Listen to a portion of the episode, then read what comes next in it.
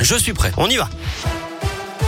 Et à la une, les suites des débordements à Firminy dans la Loire. Les trois adolescents placés en garde à vue hier matin après un nouvel incendie devant le commissariat de la ville ont été remis en liberté hier en fin d'après-midi.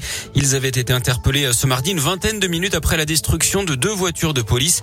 Des faits qui avaient également été commis dans la nuit de samedi à dimanche. Le ministre de l'Intérieur Gérald Darmanin devrait se rendre sur place la semaine prochaine, d'après le député de la circonscription Dino Cinieri.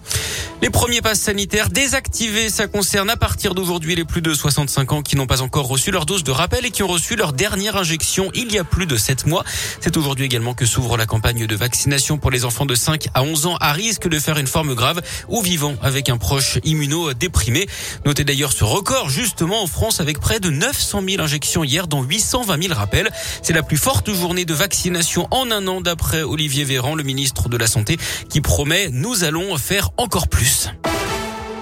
Les centres de loisirs au ralenti. Aujourd'hui, deuxième jour de grève des animateurs pour l'amélioration de leurs conditions de travail et des hausses de salaire. Autre mobilisation, celle des greffiers, des magistrats, soutenus notamment par les avocats. Rassemblement prévu dans toute la France et dans la région pour dénoncer l'état actuel de la justice, réclamer des moyens humains et financiers et appeler à une pause dans les réformes. L'espoir pour les usagers de la SNCF pour les vacances de Noël. Une grève est annoncée dans les TGV pendant les trois week-ends des vacances. Mais les négociations entre les syndicats et le gouvernement avancent. Le ministre des Transports Transport dit ce matin qu'un accord pourrait être trouvé dans la journée. Les cheminots demandent des embauches et des hausses de salaire notamment, ainsi que la prime Covid. Les avions resteront sur le tarmac entre Clermont et Paris-Orly. La ligne aérienne qui avait été remise en service le 2 novembre dernier va de nouveau être suspendue le 20 décembre prochain à cause des contraintes sanitaires. Elle reprendra dès que les conditions seront favorables, explique le comité mixte de l'aéroport. Pas de vainqueur pour la finale de Colanta hier soir sur TF1. Pas de dépouillement des urnes donc par Denis Brognard après une édition des légendes entachée par des tricheries. Plusieurs candidats auraient pris des repas chez l'habitant. L'animateur n'a pas donné leur nom. Reste que le chèque de 100 000 euros sera remis au fond pour Bertrand Kamal, du nom de ce candidat emblématique mort en 2020 d'un cancer du pancréas.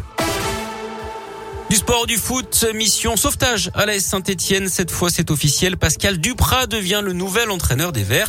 Le club l'a officialisé hier dans un communiqué quelques heures après avoir acté le départ de Claude Puel. Duprat, 59 ans, s'est engagé jusqu'à la fin de la saison pour tenter de sauver la Saint-Etienne de la relégation.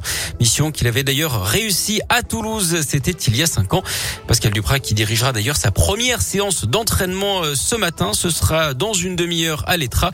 Il sera ensuite présenté lors d'une conférence de presse. Ce sera à 14h du côté de Geoffroy Guichard.